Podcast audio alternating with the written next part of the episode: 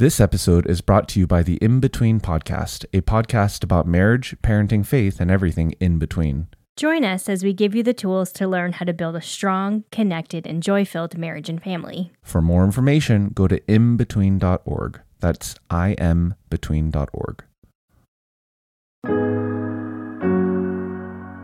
This is Troy and Joel, and you are listening to Revive Thoughts. Stand up for Christ. I believe we are never happier than when we have plenty to do. Idleness is the mother of vexation. Every episode, we bring you a different voice from history and a sermon that they delivered. Today's sermon is titled A Call to the Depressed. It was preached by Charles Spurgeon. Charles Spurgeon is a name that I feel like everyone who has studied, you know, Christianity and the Bible even a little bit is familiar with. Mm-hmm. If nothing else, uh, you know that your preacher or your pastor, whomever you go to see on church on Sunday, has definitely dropped that person's quote and said, and that was by Charles Spurgeon. And it always sounded profound. If you've been on Facebook or any kind of social media, you'll see Charles Spurgeon quotes always take off. And there's something about the way Charles Spurgeon worded things. He was clearly very good at putting things about God in a way that everyone could understand. What I didn't realize when I started doing research for this episode with Joel was that we didn't actually know a lot about the life of Charles Spurgeon, mm-hmm. the the famous preacher, this guy who was called at one point I think the prince of preachers, who was very well known and had all these great theological works. When I actually went to look down at his life and who he was as a person, I didn't know a whole lot about him. In this episode, we decided to bring to you an expert who could help you to learn more about the life of Charles Spurgeon. In northern Kansas City, on the campus of Midwestern Baptist Theological Seminary, there lies the biggest collection of Spurgeon's writings and personal books. I got up early one morning to drive and meet the director of the Spurgeon Center, Phillip Ort. The library mainly consists of a large room, and there's several large study tables arranged throughout the library for people to use. Most of the library's books are in these well lit display shelves surrounding the room. Some of the books are propped open, and you can read the notes that Spurgeon wrote himself. Phil and I sit down in the middle of this large room for the interview. It's before the library is open, so we have the whole library to ourselves. Uh, my name is Phillip Ort, and I have the honor of serving here at the Spurgeon Library as the director of the Spurgeon Library here in Kansas City, Missouri, at Midwestern Baptist Theological Seminary. So, the Spurgeon Library really exists as kind of the chief collection of Spurgeon's books and a lot of little artifacts from his life and person. Um, and really, the goal of the Spurgeon Library that you can kind of see behind me um, is really we have a solemn charge. Uh, we've been given the opportunity to have just under 6,000 books from Spurgeon's personal library here, um, the largest collection of his books anywhere in the world. And so we have this incredible opportunity to steward the life, the legacy, and the resources of Charles Haddon Spurgeon uh, to help other people not merely look to Spurgeon, you know, because Spurgeon is a larger than life figure in many ways, but we want to help people not, not merely look to Spurgeon and stop with him, but to look through Spurgeon and, and to see Jesus Christ. The sermon that we're listening to later on is titled A Call to the Depressed. And depression is something that Spurgeon was, was very familiar with throughout his life. As Troy and I looked into the history for this episode, there is this specific event that happened early on in Spurgeon's life that seems to have changed him. When he was speaking at an event, there was a fire scare. People thought the building was on fire, and it led to this mass panic, and several people ended up dying. I was curious to hear what a Spurgeon expert like Phil would have to say about this event, and how depression affected Spurgeon's spiritual walk throughout the rest of his life. So, the Surrey Garden Music Hall fire in 1856, I believe October of 1856, that was a crushing blow for Charles. Um, up to this point, he had been preaching very regularly to large crowds 15,000 here, 10,000 there, at one point, I think even 20,000. Um, oftentimes on these hastily constructed raised platforms, um, which is just, that was just common then. But I mean, the Surrey Garden Music Hall, um, that was a that was a constructed space, and so you would think it would be safer. And so the issue then was there was someone who shouted out, Fire, the galleys are giving way. Um, and this led to mass hysteria. There were thousands of people actually outside waiting to get in when this happened, so that kind of compounded the issue because it was hard for the crowds to disperse, and a number of people were injured and a number of people were trampled to death. And frankly, Spurgeon almost quit the ministry over that. Um, he was so depressed for a number of months that he actually didn't even preach. Spurgeon's struggle with depression affected his spiritual life significantly, and it did so in two really profound ways. The first way that his depression affected his spiritual life was that it increased his love and dependence on Jesus Christ immensely, and it humbled him profoundly. Uh, you have to understand that Spurgeon is a prodigy by modern standards. Um, he read six fat books a week, so this is kind of what we know. And you know, you can what I, you know, what is a fat book? I don't know. Um, he had a photographic memory. He just had these things on recall. But for Spurgeon, he was just prodigious. Um, he worked incredibly long. He had just so many natural talents, natural abilities, and yet his profound suffering, not just his spiritual depression, but his spiritual depression mixed with his physical suffering. I mean, Spurgeon had gout, he had arthritis, um, he had lupus, and so he had all these things going for him. And there'd be times where he'd be laid out weeks, whole months at a time, unable to even walk into his pulpit, um, just either laid up with the gout or writhing in agony or in pain. And oftentimes, when these seasons would come, he would be totally unable to, to fulfill his ministry. And so, what he'd have to do is he'd just have to cast himself upon Christ. And so, this actually had the effect for Spurgeon of it increased his love for Christ because he was forced to rely upon him, forced to depend on him, and it humbled him profoundly. Then this leads to the second thing, um, in that Spurgeon's suffering, one effect that it had on his spiritual life is it made him compassionate with suffering saints.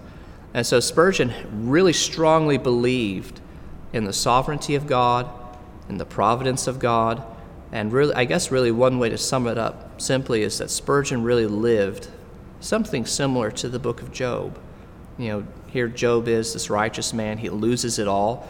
God allows him to go through this trial, um, this really extended, terrible trial, and, and, yet at the end of it, um, we see the way that the book of Job comes full circle. And for Spurgeon, what this meant is he had an incredibly strong or high view of God's sovereignty, of his providence. And so he knew that all things, whether good or ill, nothing could touch his life unless it first passed through his Father's hand.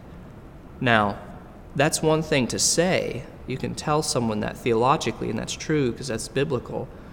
But it's another thing to say that when someone is suffering acutely. And Spurgeon, because of his own great personal suffering, had such a just a rich compassion for those who are suffering. That's one of the reasons why people love reading his sermons today, is because when they read uh, Spurgeon talking about suffering, talking about God's sovereignty, his providence, his rulership over the whole universe and all things and every atom, you know, when they read Spurgeon saying these things, they know just how much Spurgeon suffered. Um, and so that's, I think, one of the chief impacts that it had that's a benefit to us who come after Spurgeon is that he helps us to really come to grips with these truths and to not dread them, but to cherish them, to not flee from them and hold up our hands and say, No, I don't, don't want to accept that right now, but to receive them. Just as the same God who is sovereign over all things is the same God who sovereignly provides all our comforts and assures our final deliverance. And so that was, that was a very important way in which Spurgeon's suffering and his depression you know, affected his ministry.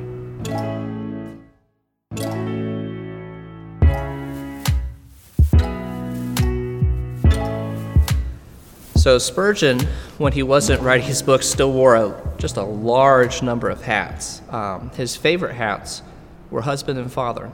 And this is one of the things that, I mean, the Spurgeon's life is so big. There's so many things that he did his, I mean, his sermons are published in 40 languages. He started a seminary. He had 66 parachurch ministries. So it's very easy for certain things to kind of get lost in the mix. Um, but I think Spurgeon's chief enjoyments uh, would be that he was a husband and a father. He loved his wife, Susanna. I mean, he just loved her so much. He would, He loved to dote on her, frankly, and he would call her my wifey. And I tell you, you know, I've read a lot of Spurgeon's writing, and the sweetest sentences that he ever writes are always directed towards his wife. Um, it's just he had such a sweetness uh, and a love for Susanna that was truly incredible. And the other thing is, he, Spurgeon loved being a father. Um, and in fact, as busy as Spurgeon was, and mind you, he was incredibly busy, uh, Spurgeon would take off, I think, most every Wednesday uh, to spend time with his boys, to really kind of get be a hands-on, present father. And so, so I'm going to state that, and we're going to say some of the things. But I mean, Spurgeon was the president of a seminary. He was the president and CEO of a various multitude of parachurch ministries that included two orphanages, you know, 17 almshouses for widows. All these things, there were so many things going on. And mind you, he was the pastor of the largest Protestant church in the world. At the time, the Metropolitan Tabernacle Church was the largest church in the world at Protestant church in the world at the time.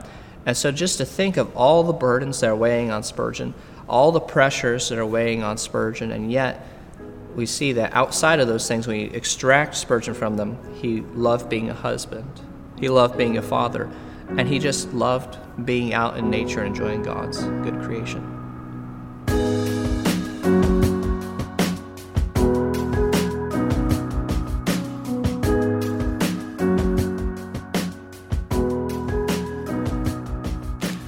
Call to the depressed. Isaiah 52 2 Shake yourself from the dust, arise and sit down, O Jerusalem. Loosen yourself from the bonds of your neck, O captive daughter of Zion. I will not attempt at this time to decipher the history of the prophecy with which these words are associated. To the Hebrew nation, they were big with counsel, bright with hope. Apart, however, from the connection in which it stands, this verse supplies a pointed practical address of sterling value, not to be limited by any private interpretation. Such a charge was well fitted for Israel of old. Such counsel would be suitable to any church in a low condition. Such advice is equally adapted to any Christian who has fallen into a low state, who is groveling in the dust or among the ashes of Sodom. He is told to rise from the ground and sit down upon a throne. For Christ has made him a king and a priest. He is admonished to unbind all the cords that are upon him, that he may be free and happy in the Lord. To those of you then who have sunk into the distressing plight, my text contains a vigorous appeal.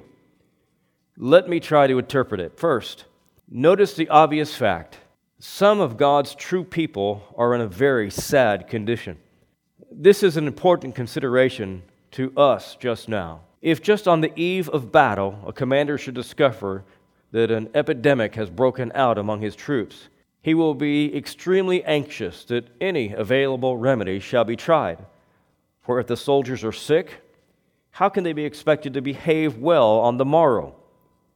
So it will sometimes happen that when we mean to serve our master most, we are impeded in church action by the prevalence of some spiritual disease among the members of the church. Perhaps I may be the means tonight of finding out the sick ones and indicating their symptoms, and who can tell, perhaps this very night, before you come to the table, the blessed remedy may be applied and at the table, while you are feasting with Christ, your souls may become perfectly restored. Sometimes the children of God fall into a grievous state as to their faith and their assurance of their own interest in Christ. They doubt whether they are Christians at all, whether their experience is genuine, whether they ever did really repent with a truly broken heart, whether they have received the precious faith the faith of God's elect. At such times, they question all their graces, and they are not able to get a satisfactory answer from anyone. At the same time, these people of God may be walking in outward consistency that everyone else thinks well of them. No one has any suspicion of them, but they grievously suspect themselves and are tormented with the fear that they have a name to live and are dead. I have known at such times that there will come at the back of this some terrible doubts about the substantial truths of our faith. What, you say? Doubts about the Godhead? Doubts about the Savior? Doubts about the world to come? Yes. Yes. And to the true people of God, they will hate these doubts, and in their hearts, they will still believe all the great fundamental and cardinal truths, but yet they will be sore put to it and be frequently distressed. Thoughtful minds and men of reading will have philosophical doubts buzzing about them like mosquitoes on a summer day. Others who are ignorant of philosophy, and perhaps it is well that they are, will be troubled with doubts of a rougher, coarser quality. Although they will not permit them so to dwell in their hearts, so they will actively become unbelievers. Yet they will be sorely distressed with questions which they cannot answer, with enigmas which they know not how to solve, and with strange intertwistings of difficulty which they know not how to untie. Perhaps, too, at such a time as this, there will be over all, and worse than all, a state of dreadful indifference creeping over them. They want to feel, but cannot feel. They would gladly wring tears of blood out of their eyes, but not even an ordinary tear will drop. They want to be cut to pieces. They would welcome the most poignant sorrow, but they can only say, Tell someone today how much you love Jesus Christ. If anything is felt, tis only pain. To feel I cannot feel. In such cases, true believers are sure to resort to the extraordinary use of the means of grace. I mean, they will add to their ordinary use something more. Have you never been in such a state that the Bible has become uninteresting? Or the passages of Scripture that seemed to strike you were dreadful threats concerning your own coming doom, as you thought not a word of comfort, not a syllable that makes glad your spirit. You have gone to prayer, and the heavens have seemed to be brass. And worse still, your own heart seemed to be brass too and you could not stir it up to anything like an intensity of desire. You did not wonder that you got no answer. You would have wondered if such a prayer as yours could be heard at all. And then you have gone up to the assembly of God's people, where at other times your heart has danced within you with holy joy. The minister was not changed. Perhaps at first you thought he was, but on the more attentive bearing, you noticed that there was the same truths of God and spoken in the same honest fashion, but you could not hear it as you once did. Clouds without rain and wells without water, all the ordinances seemed to be to you. And all the while, though you felt like you could not live like this, and said, Dear Lord, and shall I always live at this poor dying rate, yet somehow or other you could not get out of it. You felt like once manacled, as though a nightmare were upon you. You were distressed. You could not stir to break the spell. Your spirit cried out as best it would, O wretched man that I am, who will deliver me from the body of this death? But the worst of it was that you did not feel that you were wretched enough, and you did not seem to cry enough. You were afraid you would sink into a terrible lethargy which would be the forerunner to a spiritual death altogether. Well, my dear friends, I should not wonder, but you brought this very much upon yourselves. If you are in this state tonight, I would exhort you to question whether this is not the result of what you have often been warned of. Perhaps you slackened in prayer. Perhaps your happier days, you grieved the Holy Spirit just when you were most joyful and happy in His love. It may be that you grew worldly, or perhaps a long succession of little things, none of which you noticed at the time, have contributed to swell the stream of your present distress. At any rate, whatever may be the cause of this state, I grieve that you are in it. Grieve for my own sake, for your sake and for the sake of this church, and for the sake of the world around you. For my brothers and sisters, your testimony is, to a great extent, silenced and your strength to bear it weakened. That face of yours, once happy, was a living advertisement of the gospel. Your cheerful temperament under trial was an invitation to sinners to come and find like joy. But now you are distressed, and you go on mourning without the light of the sun.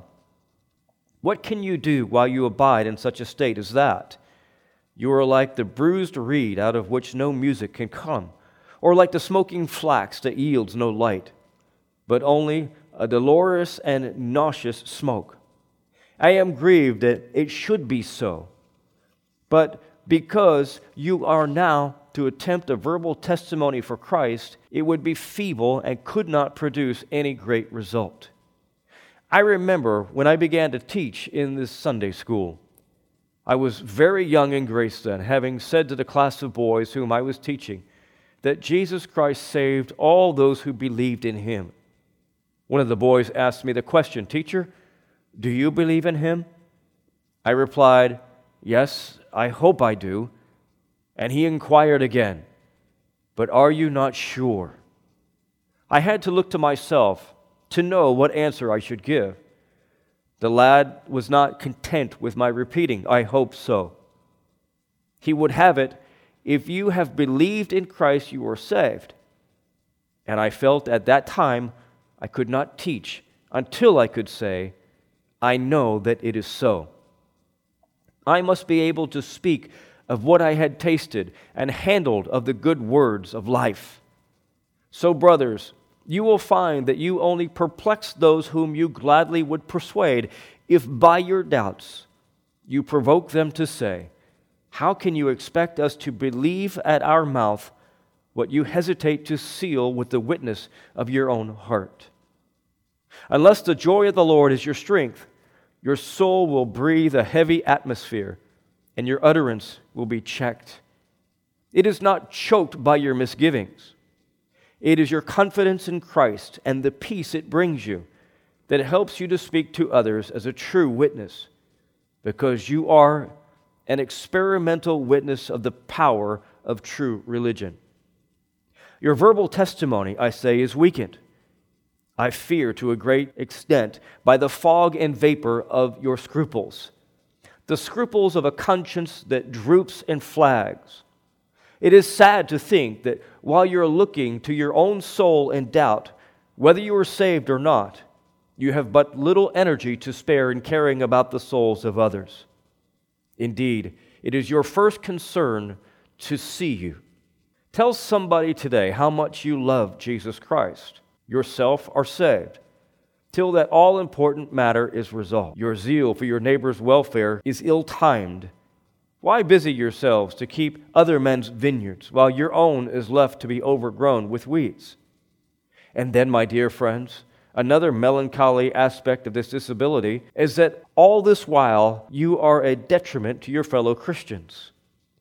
It's hard enough to fight with Satan, but it is all the harder work for the army to have to carry so many sick folk with it, for it involves much more toil. You, whose faith is all but gone, are like the baggage of an army. You hinder the rapid march of the brave soldiers of the cross. How you depress others that are around you. Once your voice was that of a brave hero, and you encouraged the troops. But now you pine and cry and make others hang their harps upon the willows and learn the same doleful tune as your own. It is a sad thing. I do not condemn you, but I greatly pity you. And I also greatly pity the church of God and the cause of God that it loses so much by you, who ought in gratitude to Christ do so much for him. Alas, that the people of God should be sunk into so mournful a condition there's a special expectation for them. This is pressed in all earnest. Hear it, O ailing Christian. Shake yourself from the dust. Arise and sit down, O Jerusalem. Loosen yourself from the bonds of your neck, O captive daughter of Zion. Now, my brother, content not yourself any longer with the state into which you have fallen. May the Holy Spirit come to you and prompt you to strike Strive to get out of this condition into one of happiness and strength. Let me try to encourage you a little, and may God enable you to the utmost. Remember, my dear friend, suppose I am now talking to you alone. I almost wish I could grip your hand and look you close in the face.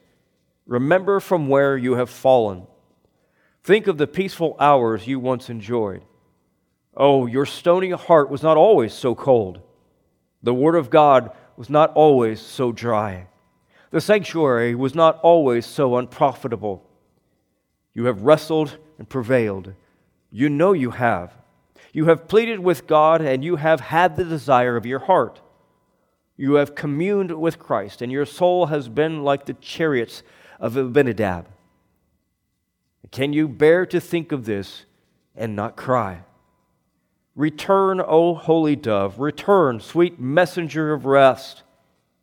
Can you once have known these things and had the flavor of them in your mouth without hungering and thirsting after them again?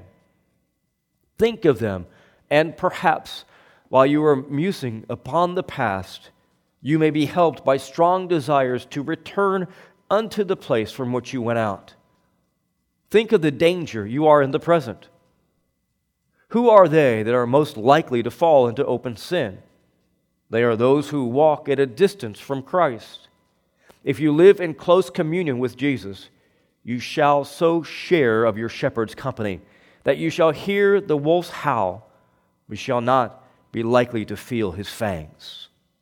I believe that when any professor falls into a filthy sin, it is not the beginning but the culmination of a process and growth in iniquity.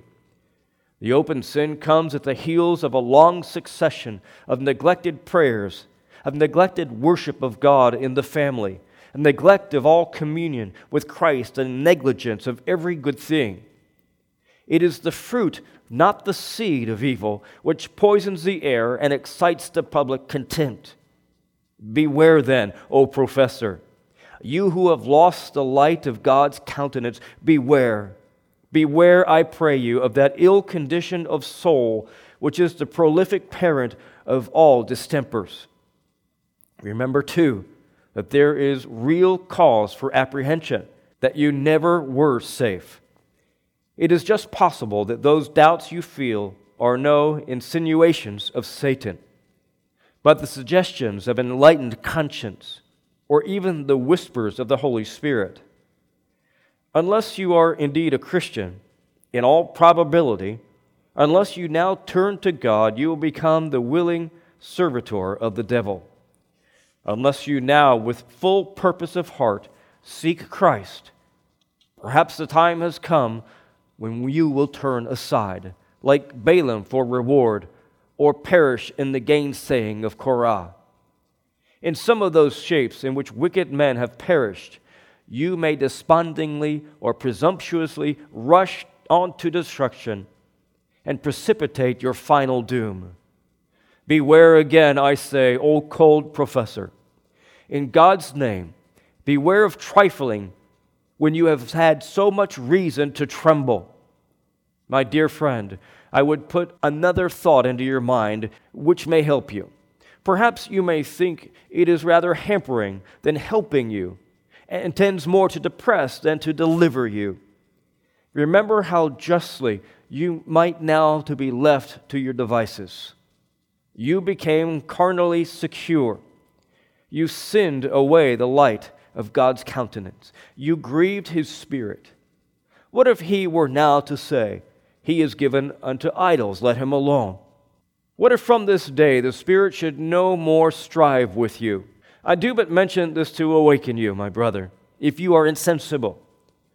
You know how sometimes a surgeon fears that a man should sleep himself to death, and he will even drive pins into him, or make him walk and drag him about the chamber so as to awaken him.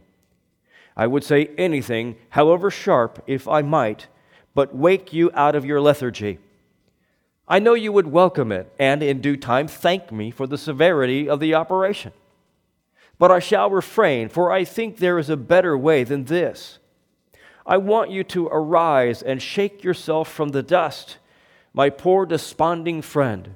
Because if the worst is the worst, and you are no Christian, no true believer, yet come now, let us reason together, says the Lord.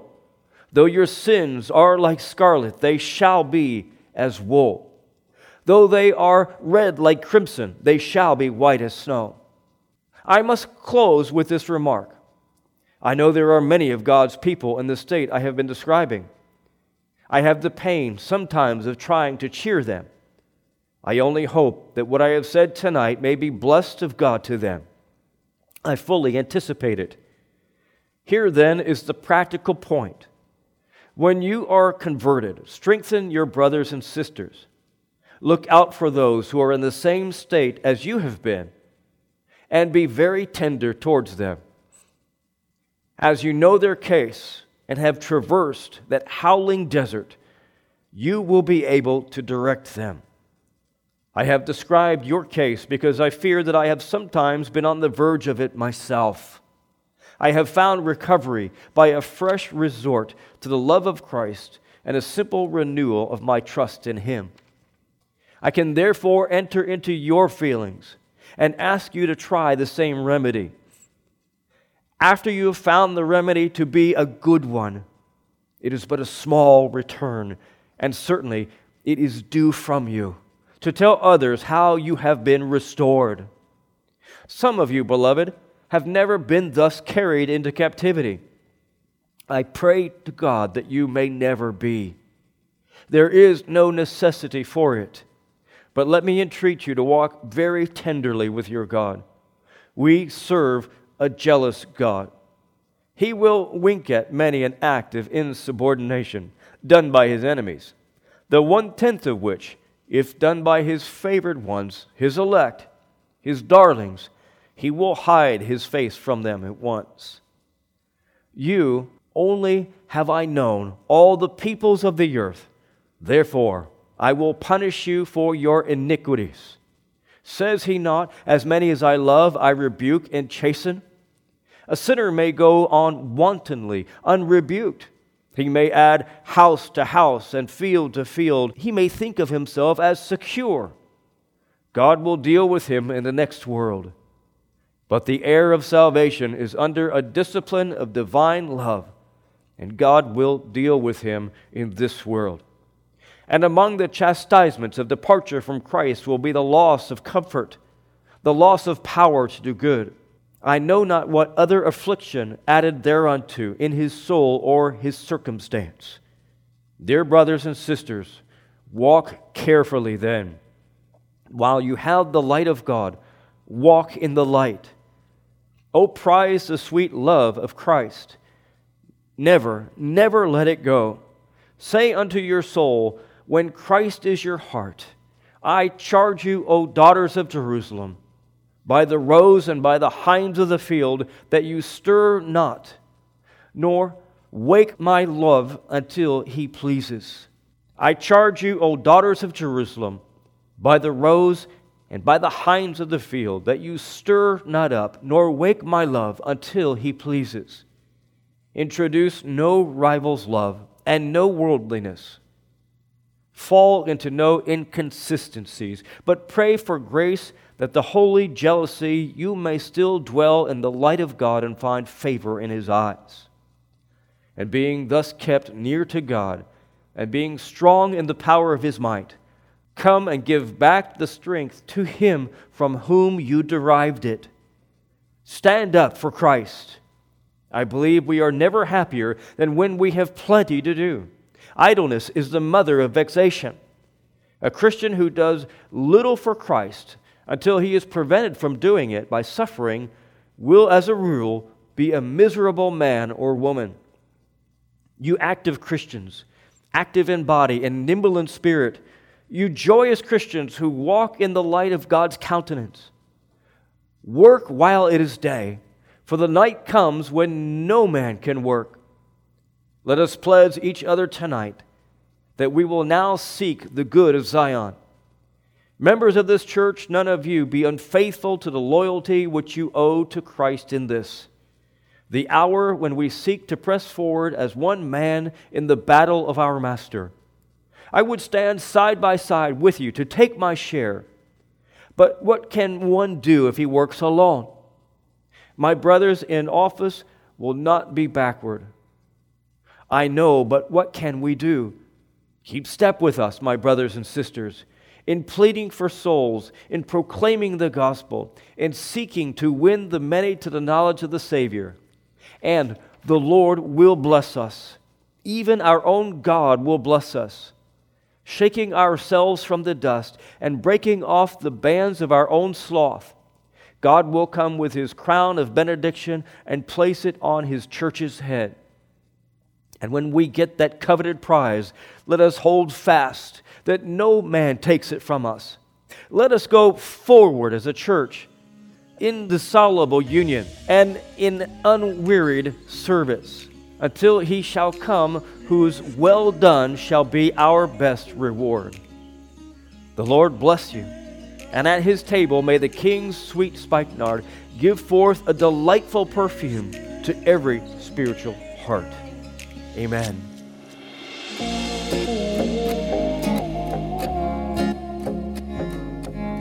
I would like to thank Phillip at the Spurgeon Center once again. Uh, Troy and I, we, we do do a lot of research when it comes to uh, researching and planning these episodes, uh, but we are by no means historians or, or all around experts in this field. And it was a real pleasure just to be able to sit down with someone who, who is a, a bona fide expert uh, on the life of Charles Spurgeon and just kind of hear him talk about uh, his life and his effect and, and what he contributed towards society. Uh, we appreciate it very much. Thank you for listening to this episode of Revive Thoughts. Today's sermon was narrated by Wayne Geiger. Uh, also, we'd like to give a special thanks out to the Spurgeon Library. The transcript for today's sermon can be found on our website at revivethoughts.com. If you enjoy this episode of Revive Thoughts, make sure to tell a friend, let others know about what we're doing here, and please be sure to share us on social media. And while you're on social media, you can find us on Facebook, find us on Instagram, find us on Twitter. Please feel free to send us a message, tell us what you're thinking. And if there's a sermon or a preacher or something you would like to hear on our show, let us know. We would love to hear feedback from you so that we can make the show even better. This is Troy and Joel, and this is Revive Thoughts.